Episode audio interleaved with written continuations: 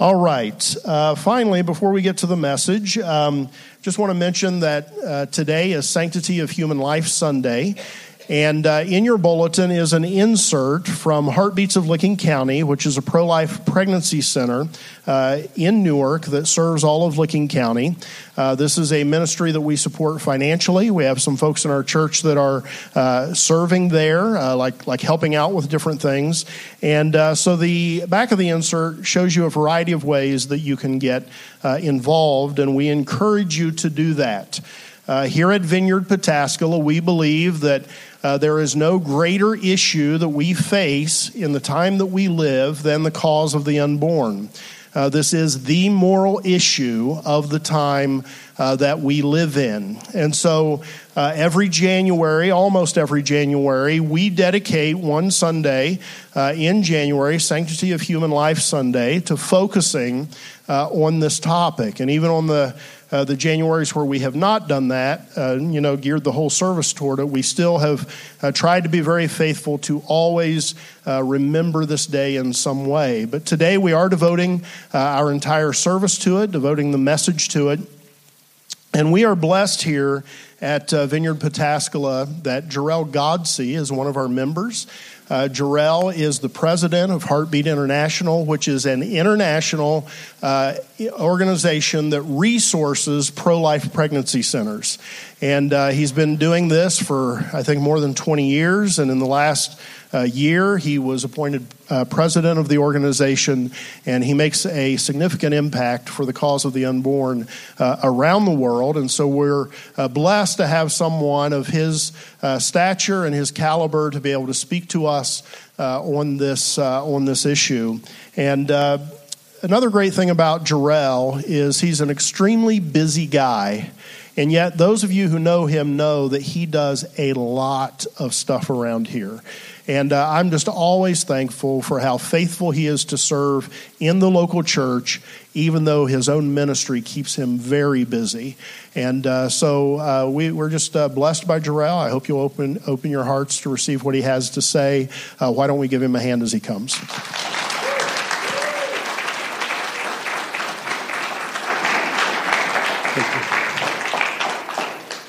Yeah, I'm on. Okay. Yeah, I get the privilege of uh, traveling for this work, and so it's kind of difficult. You know, I'm talking to our Connect group, which, by the way, we meet tonight, the Jasper home, um, six o'clock to midnight. I mean, uh, eight o'clock. Um, so it's kind of always interesting. It's like, yeah, would you pray for me? Like uh, last week, I, I had to suffer for Jesus and travel to Puerto Rico, so... But I think I brought the warm weather back. So, I, um, there. Usually, I love to have a lot of fun when I get the privilege to stand in the pulpit. I, I always take it uh, as a as a very kind um, uh, consideration and confidence uh, from Pastor Brian to be allowed to do so. I'm grateful for the opportunity. I love to have fun. It was really fun last week when we had umbrellas and a hammock and golf clubs and golf balls were flying all over, and uh, that was a lot of fun. Um, but not, today we can't have that much fun uh, because we have some very important business to discuss. As uh, Pastor Brian has already alluded to, last year this time uh, I was in D C and I was uh, scheduled to speak on the Sunday morning that was Sanctity of Human Life Sunday, and uh, uh, I was planning to do that, and uh, uh, the Snowmageddon occurred in D C, and they just shut down everything. All the airports were shut down. We were scheduled to leave out on Saturday. We never, we didn't get to leave until uh, Monday. Um, so it was it was uh, not as scheduled. Pastor Brian was gracious to fill in with a little bit of warning. I kind of knew it was coming. We knew it was happening on Friday as they began to even shut things down early in the morning. And um, so I let him know. And so with relatively short notice, he jumped in and filled in for me, and I'm grateful for that. Uh, of course, we were stuck in a blizzard in Washington, D C Of course, I say that, and we were actually stuck in a four-star hotel, so life wasn't horrible. We never lost power, um, but we watched the entire uh, uh, city of D C shut down. It was really uh, interesting to be a part of and to have been there, and we got to do some uh, some sledding on Capitol Hill and whatnot, so it was a really, really unique time to be in D C, um And that was a year ago, and we're uh, planning to be back. I'm planning to be back there next week and looking forward to that. Um, hopefully the weather will be warm like this. This will be nice. Um, just so you know, I've been had the privilege of uh, speaking on this subject for a number of years. As uh, Pastor Brian mentioned, I've been at this for more than twenty years uh, professionally or uh, as my vocation, been involved in this um, uh, full-time since nineteen ninety-six. Before that, as a volunteer for many years. Um, and so when I first started speaking, I could... I, I had all these points. I had like fifteen points, and then I stood up and I, I like ran through them very fast, and I was done within like five minutes. And I think, okay, that was too fast. I got to rework that. So then, then I boiled it down to four points, and I stood up and I, I, I presented on those, and, and it took me about an, about an hour.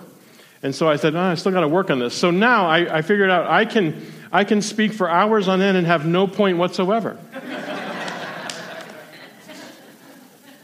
So in order to avoid that problem, I have all my notes. I will be reading from my notes, um, which is not my typical style or preference, but uh, to maintain consistency and to stick with what I need to say to this morning, um, you'll pardon me if I do that. um, I I am grateful for a church that uh, takes time to address this issue. I know it's not a fun issue. I know it's not easy. I'm grateful also for a church that, in general, we uh, we affirm this value because it has affirmed from the top. And uh, so I, I am understanding that most of you um, are going to find yourself in a situation where you're in agreement. Maybe some of you will find some information that I will present this morning news to you or new to you. Um, I do not, um, I really am trying to narrow certain things and give you some tools and pieces that most of you may know uh, or, may, or may not know or may have only heard briefly. And I hope you'll... Um, you'll get something in the process. So why is today important? Why does January twenty-second matter? Because January twenty-second is the day that the Supreme Court of the United States handed down the decision that we know as Roe versus Wade that changed the availability of abortion from just a handful of states to all fifty states everywhere the U S is in power. On that day, existing laws in any state that had chosen to protect the baby in the womb were struck down, made of no effect. Pew Research shows most people under the age of thirty-five don't really know about Roe. They don't really understand that. There's a lot of things that are going on, a lot of placards that are being held, a lot of sound bites that are being spoken, a lot of things that are wrapped up in very quick, a few words trying to capture some very intense issues. But there's important, it's important to look beyond those and behind those and underneath those to understand what they really are. So I want to give you some quick points about Roe v. Wade itself, the legal process. It arose from a challenge in Dallas, Texas. A young unmarried woman named Norma McCorvey was pregnant with her third child that she did not want. Texas law, as most every state did, did have, allow abortion in the, in the event of the pregnancy if the pregnancy jeopardized the mother's life. In fact, the medical profession at the time also believed that. Norma's life, however, was not in jeopardy. In fact, she had actually was had been seeking to be put in touch with an adoption attorney. Instead, she was connected with attorneys Sarah Weddington and Linda Coffey, who had been inten- intensely and intentionally seeking someone that they could they could uh, uh, le- be the lead plaintiff in a lawsuit against the state of Texas relative to the abortion law. Norma was that person. Many of us don't know this, but her case, Norma's, began in nineteen seventy-one in Texas, and it was not decided until nineteen seventy-three. Well, don't you know? That little baby didn't wait around for the end of the case. Smart thing. Because that baby, a little girl, was born, as Norma had originally desired, and was placed in an adoptive home. This year, she will be forty-five years old. Too many Americans also think that the Supreme Court decision about Roe simply made abortion available only at its earliest stages. Uh, in fact, that the seven justices in black robes, interestingly enough, who happened to all be men, were quite concerned with stages of pregnancy, even referencing trimesters in their opinion. However, a companion ruling handed down on the same day called Doe v. Bolton effectively erased any limitations on abortions. How? Because Sandra Cano, the Doe of Doe versus Bolton, a Georgia resident pregnant and seeking an abortion, her case challenged the state of Georgia's then restrictions limiting to only early stage abortions, meaning less than eight weeks. The Supreme Court of the United States resolved that, that court case in part, by creating a definition of the word health. Say that with me. Health. Say it again. Okay, that's a very key word for you to, li- to listen for when you're listening. If you're listening to any pundits or individuals who are on the television or on the radio or things that you're reading, I want you to be very careful to watch for that term health. It's important because in the Doe versus Bolton case, which was handed down at the very same time that Roe was, the Roe said you can limit and you and you're able to limit first trimester. We're not sure. We're we're pretty sure is okay. The rest of it's a question. But then at the same time, it handed over a court case that effectively took this definition of the word health in such a broad way, and including mental health, uh, that uh, that the mental health exception could arise from even the most mildest of distresses, even those experienced by everyday people who were not pregnant. So beware when you hear about some who are concerned about pr- proposed restrictions for fear of the health of the mother. The legal effect of this ruling in nineteen seventy-three, or both these rulings, I should say, in nineteen seventy-three was to allow for abortion on demand, meaning an abortion could be secured for any reason at any time. Naturally, the U S abortion industry that, that had been held to only a handful of states spread quickly across the country, and within less than ten years was aborting more than one point six million babies every year. There's a war on science, and those are the casualties.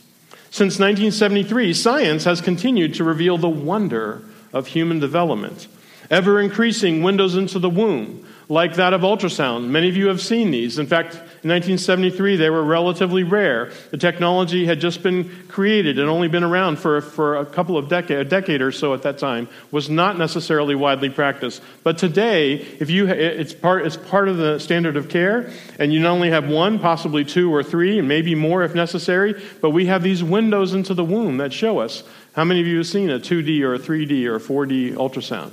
There, we see these things much more carefully. In fact, uh, last year it was reported that they had actually witnessed, uh, they had evidence of what of what happens. There's something very special that happens at the very moment that the that the sperm fertilizes the egg. There's a flash of light. To me, it's not uh, inconsistent with the fact that God is light. At the very moment of conception, we've been able to see that. With very tiny cameras, we've got tremendous pictures of the babies in the womb. With D N A, we have more D N A understanding. We now have something called genome mapping and more that brings scientific revelation that the baby, even from its earliest stages, is human. The cry of the abortion proponent says, "My body, my choice." The scientific truth, the little baby within is not her body. It's a unique human with its very adult genetics predetermined even from the moment of conception. Now, some try to use medical or scientific terms like fetus, zygote, and embryo in such a way to obfuscate the truth. These are good terms that have scientific meaning, but not one of them means non-human. In fact, they are all used to identify various stages of growth of the human baby. Biologists know this, but the proponents of abortion, at least publicly, continue to hide behind such terms in order to dehumanize the unborn in an effort to ease the conscience and justify abortion. It's amazing to me that the very best children's books can have the most powerful truths wrapped up in language that's easy for us all to understand. And for that, I make a reference to Doctor Seuss, who made it also profoundly simple. A person's a person, no matter how small. And I've seen a bumper sticker that just kind of catches me that says, if it's not human, then you're not pregnant. The statistics tell... Yeah, think about that. The statistics tell the story. Just this week, there was an announcement that indicated that abortions were at their lowest point since the late seventies. Remember, their highest was one point six. That's good news, uh, that, that we have a new number now that's lower, and the lowest in forty years. And that number is now finally below one million annually.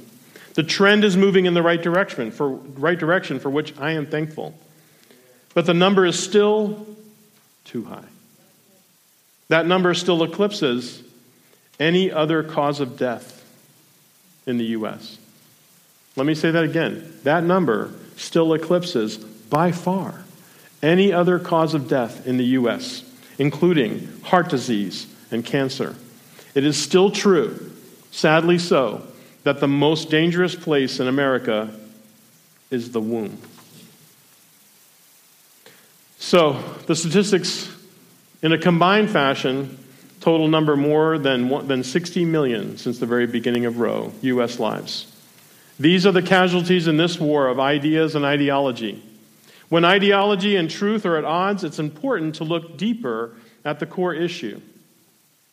Let's look at the fundamental elements. So I want to use a, a simple illustration to point out, what are we really talking about? So imagine you're standing at the kitchen sink with your attention fully engaged on the dishes, up to your elbows in dishwater. Behind you, one of your young, one of your young children says, "Mommy, can I kill this?" If your first thought is that they've captured a spider or a snake, you might quickly say yes. But to be sure, you don't really know what the it that is being referred to is. What if you happen to be Katie Yee, and it's Abram, the oldest, and he's holding, he's holding the youngest Yee, Peter, in a headlock? You might want to, not want to say yes too quickly. That's why we have to ask, what is it? It is very important to always remember what the choice really is about and who is really involved. A friend of mine and a great pro-life apologist, Scott Klusendorf, has taught some simple truths that help us to get to the core of the issue and be able to zero in on key misunderstandings. Being able to recognize these can help us defend the issue of life using common sense, scientific and philosophical answers, not just religious ones. He says this: there is no morally significant difference between the embryo that you once were and the adult that you are today. Let me say that again. There is no morally significant difference between the embryo that you once were and the adult you are today. Differences of size, level of development, environment, and degree of dependency are not relevant, such that we can say that you had no rights as an embryo, but you do have rights today. So think of the acronym SLED as a helpful reminder of these non-essential differences. And as you've noticed in your outline, in your in your notes, I have um, little blanks, and it says S L E D, and I'll explain those. Some of you are like, "Oh, did he do that again? Fill-ins? I hate fill-ins." Yes, I did. So the S stands for size. Okay, and I can't get here without the, without the, the voice of Yoda speaking in my head. "Judge me by my size, do you?" It is true that embryos are smaller than newborns and adults, but why is that relevant? Do we really want to say that large people are more human than small ones?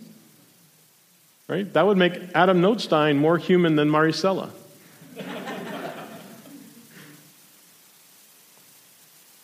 Men are generally larger than women, but that doesn't mean that they deserve more rights, right? Yeah, lots of women like, yeah, amen. Yeah. Why? Because size doesn't equal value. L, level of development. Of course, it is true that embryos and fetuses are less developed than the adults they'll one day become. But again, why is this relevant? Four, four-year-old girls are less developed than fourteen-year-old ones. Should older children have more rights than their younger siblings? I think the older children are going, wait a minute, I, I kind of like that idea. Some people say that self-awareness makes one human. But if that is true, then even newborns do not qualify as valuable human beings. Six-week-old infants lack the immediate capacity for performing human mental functions, which, by the way, so do the comatose, maybe even the sleeping, or those who have Alzheimer's. And so level of development does not affect value. Environment, E, environment. This is key.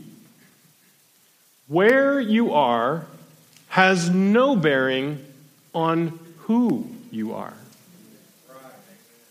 Let me say that again. Where you are has no bearing on who you are. Does your value change when you cross the street or roll over in bed? Does your value change based on the address, the size of your house, the number of square feet, the plot of land that you own, or don't? If not, then how can a journey of eight inches down the birth canal suddenly change the essential nature of the unborn from non-human to human? If the unborn are not already human, merely changing their location can't make them valuable.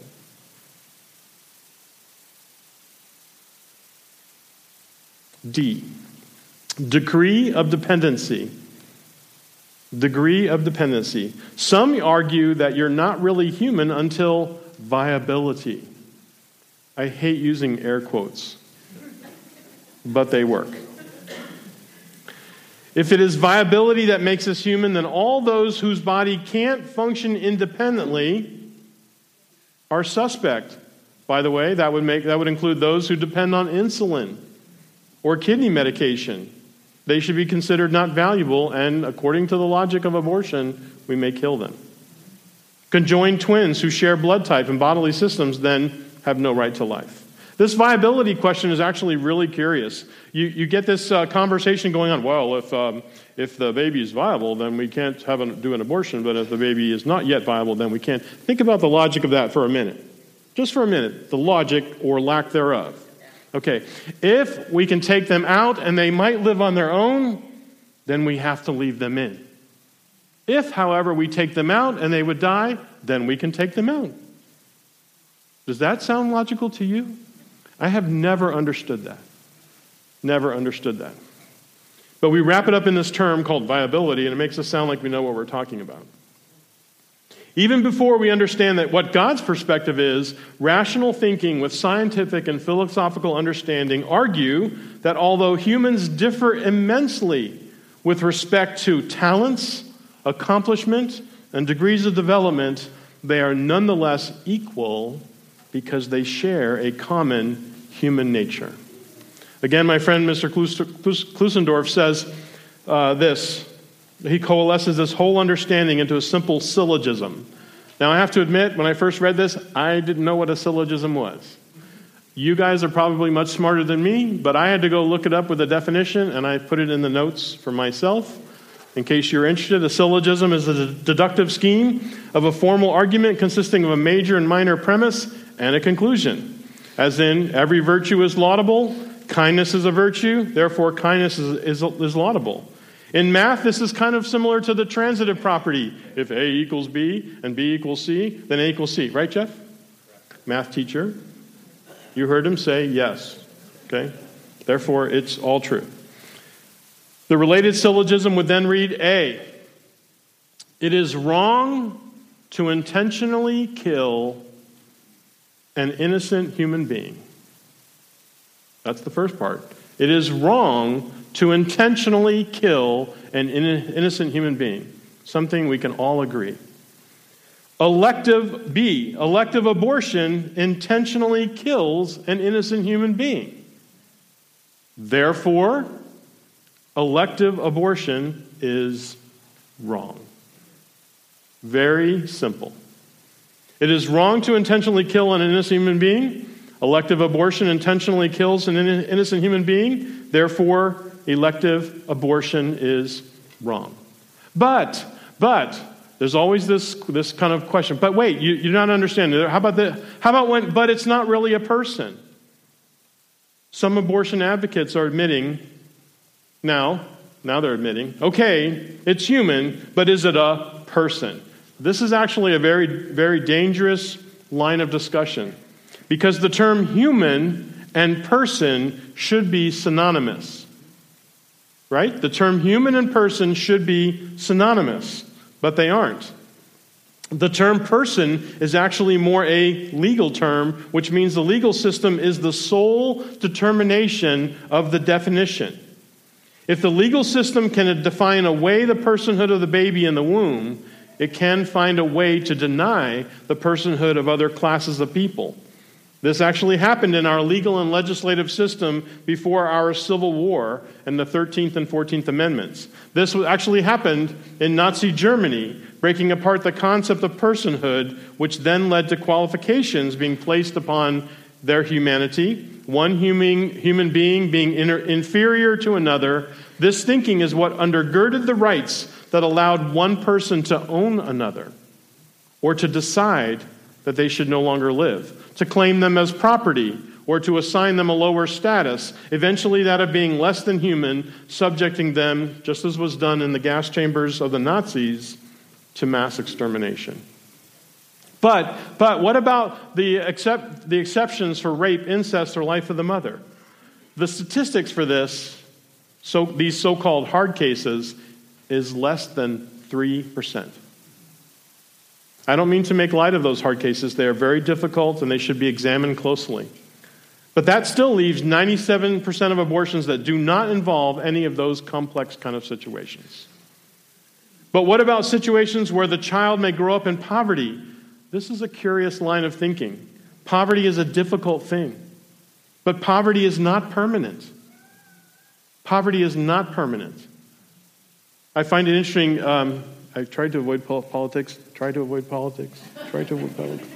So uh, Doctor Carson uh, was being actually uh, interviewed or um, uh, for his nomination at, as the, the, the Housing and Urban Development cabinet, cabinet leader, which is very interesting. He is an example of someone who was in poverty. And if you know his story, he went from being in the projects, actually living in, in housing provided by the Housing and Urban Development, and then became one of the foremost uh, neurosurgeons of our time. So poverty is not permanent. Abortion is. But if we look closely at the question of poverty, it really goes to the quality of life. Are the impoverished any less valuable as human beings? Of course not. As difficult as poverty is, it is not a reason to kill someone. Now, so far, I've intentionally avoided using biblical references, but the Bible gives us great insight into this issue, and I want to get to a very specific one that doesn't get spoke of very often. Um, it's a challenging one, and I, I will try to not be terribly graphic. Um, but on a spiritual note, there's a real connection to what's going on in our land today with the scriptures, and I want to take you to Leviticus eighteen. And it says, "Do not give any of your children to be sacrificed to Molech." This is God speaking to his people. "Do not give any of your children to be sacrificed to Molech, for you must not profane the name of your God. I am the Lord." Leviticus eighteen twenty-one. In other versions, there's this phrase inserted into the middle of it. It says, "You should not allow your children to pass through the fire of Molech." Huh? What is that? The Smith's Bible Dictionary describes the, this, says this: "The fire god Molech was the patron deity of the children of Ammon," which would be we would know as the Ammonites. According to Jewish tradition, the image of Molech was of brass, hollow within, and was situated throughout Jerusalem. His face was that of a calf, and his hands stretched forth like a man who opens his hands to receive something of his neighbor. They would kindle a fire within it, and the priest took the baby and put it in the hands of Molech to pass through the fire, to be killed. Human sacrifice. This is why God's words are very sharp and very pointed.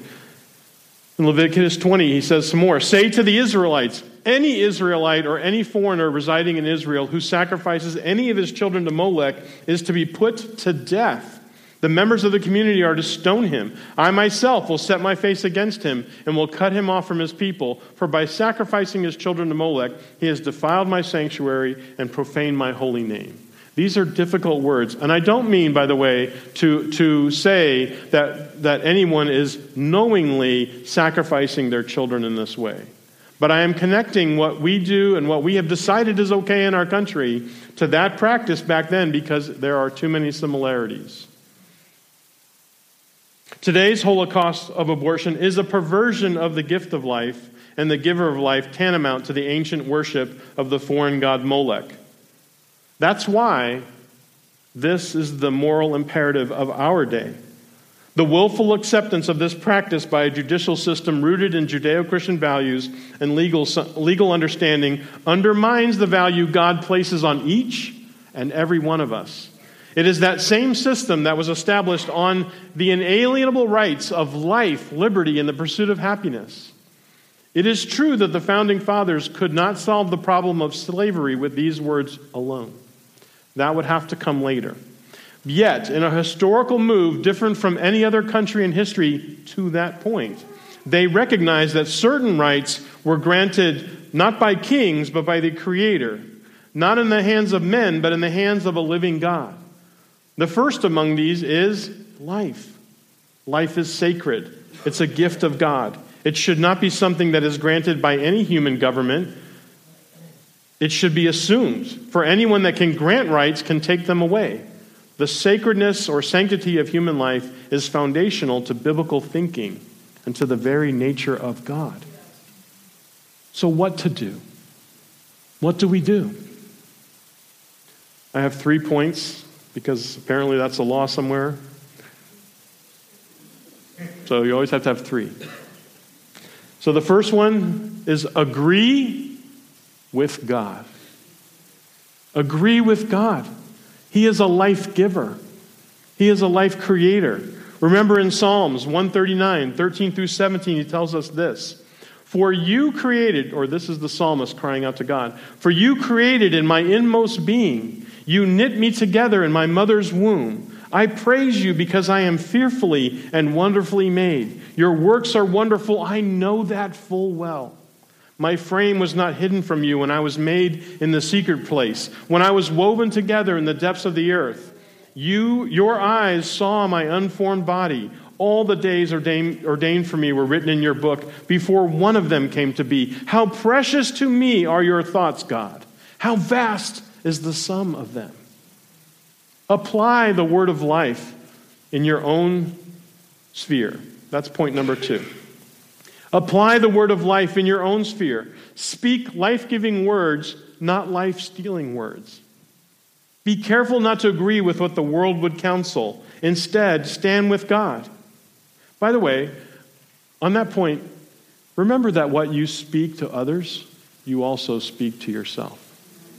Remember that you have this constant loop that's going on in your life that's called self-talk. And that's actually one of the most Um, Uh, difficult battlefields that the enemy uses in our life is not what we say to others, but what we say to ourselves. And so in this, when I say, when I say apply the word of life in your own sphere, it starts with speak life to yourself. I know I don't do that enough. I yell at myself. I have bad words for myself. I know that's wrong. But I, I will call myself things like, oh, you're stupid. That was so stupid. Okay, and I, I realize what I'm doing, but that's not life-giving. I need to be life-giving even to myself so that I can then be life-giving and speak life to others. Speak life-giving words, not life-stealing words. Be careful not to agree with what the world would counsel. Instead, stand with God. He is the giver of life and holds all things in his hands, including, including an unanticipated pregnancy, or one that did end in abortion. Remember that God has a plan and purpose for each and every one of us. He's made us uniquely to fulfill a place and destiny with him. Speak optimistically about God's goodness and his glory. Don't let the world of death we encounter diminish the word of life. Speak it. Let me say this again. Apply the word to yourself. I pray this is not true of any person in this room, though statistics tell me otherwise. If you have participated in an abortion either personally or been party to one by counseling in favor of one or even paying for it, then you need to apply the word of hope to your own situation. That's me. I did those things. I don't have any right to stand here, except that I have traveled this path. And I've had to walk this reconciliation. And I have been so grateful for the God of hope who stood with me, because I advocated for an abortion for my girlfriend. I drove her there. I paid for it. I sacrificed my own flesh and blood. Only later did I become a Christian. And I was convinced that while God could cover all my all my other sins, he could not cover that one. But I was wrong. I was wrong. The Bible talks about sin, there being a sin unto death, but it is not abortion. The God of the universe is available for healing. Apply the word of hope. Number three, act. Be informed about this issue. Investigate it further. Don't just take my words for it. Look for yourself. There's a reason that the nineteen seventy-three law has not settled into our culture as our law of the land.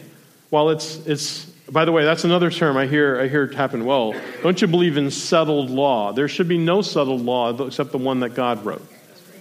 None. We should always re-examine it, and that's one of them. And the next time we have a Supreme Court justice uh, nominated, you'll hear a lot about settled law. Don't don't let that sink in, because this the reality of this. And I was had done some done some research over the years and and, and realized that one of the things that was written about this case in nineteen, in nineteen seventy-three that was proposed of it was that was that well, if we decide this in a certain way, it'll it'll kind of it'll kind of Um, help us as a country. We will no longer be divided about this. Looking back now, forty-four years, that ain't true. We've been more divided about this than ever. The good news is more people identify themselves as pro-life now than they have since the since the nineties. Hallelujah. Okay, that's a good thing, because you know the media and others have done everything they can to make pro-lifers look like backward, backwoods, uninformed Neanderthals. You know, knuckle-dragging Neanderthals. Oh, they're kind of just they're just those people. Yeah, we're those people because we believe God, and we know that the science is with us. So it has not settled into our culture as a law of the land, because it is a law that stands against God's laws. Be informed about how big abortion lobbies our government to continue getting subsidies while making hundreds of millions of profits each year. True. Be informed about the sale of baby body parts. Be informed about your politicians who want your vote. Without the right to life, all other rights are meaningless. Did you hear a lot about a march yesterday? How many? Yeah, big march going on yesterday. By the way, there'll be another march this coming Friday. It'll be a little bit different, because it'll be a march for life. But don't, don't miss the fact that, that that the women's march yesterday was not really about women. I have several friends who, leaders of, of organizations, large ones around the country, signed up to participate, and they were rejected. Once it was learned that they were pro-life, they were told, do not come. These are women. Right, women. Feminists for Life, New Wave Feminists, several others, Students for Life. These are women, and they were told, do not come. So the real issue that was going on yesterday was not about women. It was about abortion. But the life, the March for Life that's going to be happening this Friday will attract at least as big as, uh, as, uh, as much of a crowd, at least as big as the one yesterday. The difference is, it'll have a little different spirit. Capital S spirit, I would say. Just as it had been for more, more than forty years. This, by the way, happens to be the biggest pro-life gathering in the world, and curiously, the mainstream media can't seem to find it. You'll note that we make it easy on them, having it on a weekday while they're working, not on a Saturday when more people are not working. I'll be there again this year, because it's one of the ways that I act to champion life. And if you can think, think of it as you hear of it, or as it comes across your attention, would you please be so kind as to pray for us? Because if anybody wanted to act uh, mischievous, mischievously against the issue or against those who believe that way, we'll all in one spot, or many of us. The last thing about acting is be informed about the resources in your community, such as pregnancy health centers like Pregnancy Decision Health Centers, which is around Columbus and in Lancaster. Our sister Vineyard on Palmer Road has a pregnancy resource center. And of course, as Pastor Brian already mentioned, Heartbeats of Licking County. If you'd like to know more about Heartbeats, you can check this out, or uh, their um, heartbeats dot org website, or you can visit with Bethany Jasper, who's volunteering with them now. Um, they are always in need of volunteers financial support, and donations of material help. Um, r- real quick note on the very back of this, if you look in the lower left-hand corner, there's um, a little thing that says twenty-four hour helpline, one eight hundred seven one two HELP. That actually, uh, that actually is, is something called option line dot org, which is if you know of any of your neighbors or any of your folks um, that you know anywhere in the country that would like to know where a pregnancy center that is close to them, option line dot org has a little locator. You just put in the city and the state, and it'll show your zip code. It'll show you where the closest one is. How do I know this? Because that's part of Heartbeat International. Right next, two offices over from me is a group of people that answer this phone call twenty-four seven, three sixty-five. Someone's answering it right now. They do it on Christmas. They do it on Easter. They do it on Thanksgiving. They're there to help those find pregnancy centers like Heartbeats and others, P D H C and others. And so I'm grateful that's to play that part for the sake of the, the nation. And for the sake of this work, we have the privilege of answering almost a quarter of a million calls for help every single year. It's our, it's our privilege to participate in that. Because these are the ones who help make women make a life-affirming, life-affirming choice. They exist because no woman should feel so alone or coerced by someone else or her own circumstances that the only thing she can do or think to do is terminate the life of her child. Every woman should feel loved and supported during her pregnancy. Today is an important date in the history of the U S It is why churches all across the U S, and some that don't, intentionally don't. There are entire denominations that have taken up a stand on the other side of this issue. I don't understand that, don't get it.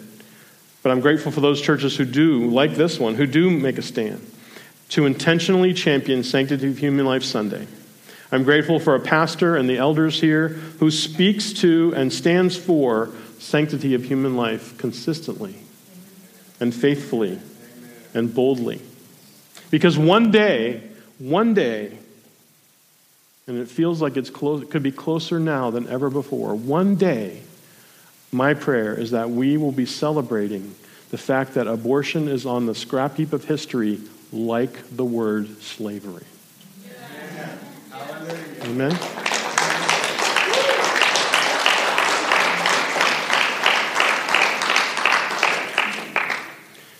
And in that day, in that day, the question of the younger younger generations that will arise after that, they're going to look back and say, "What did you do?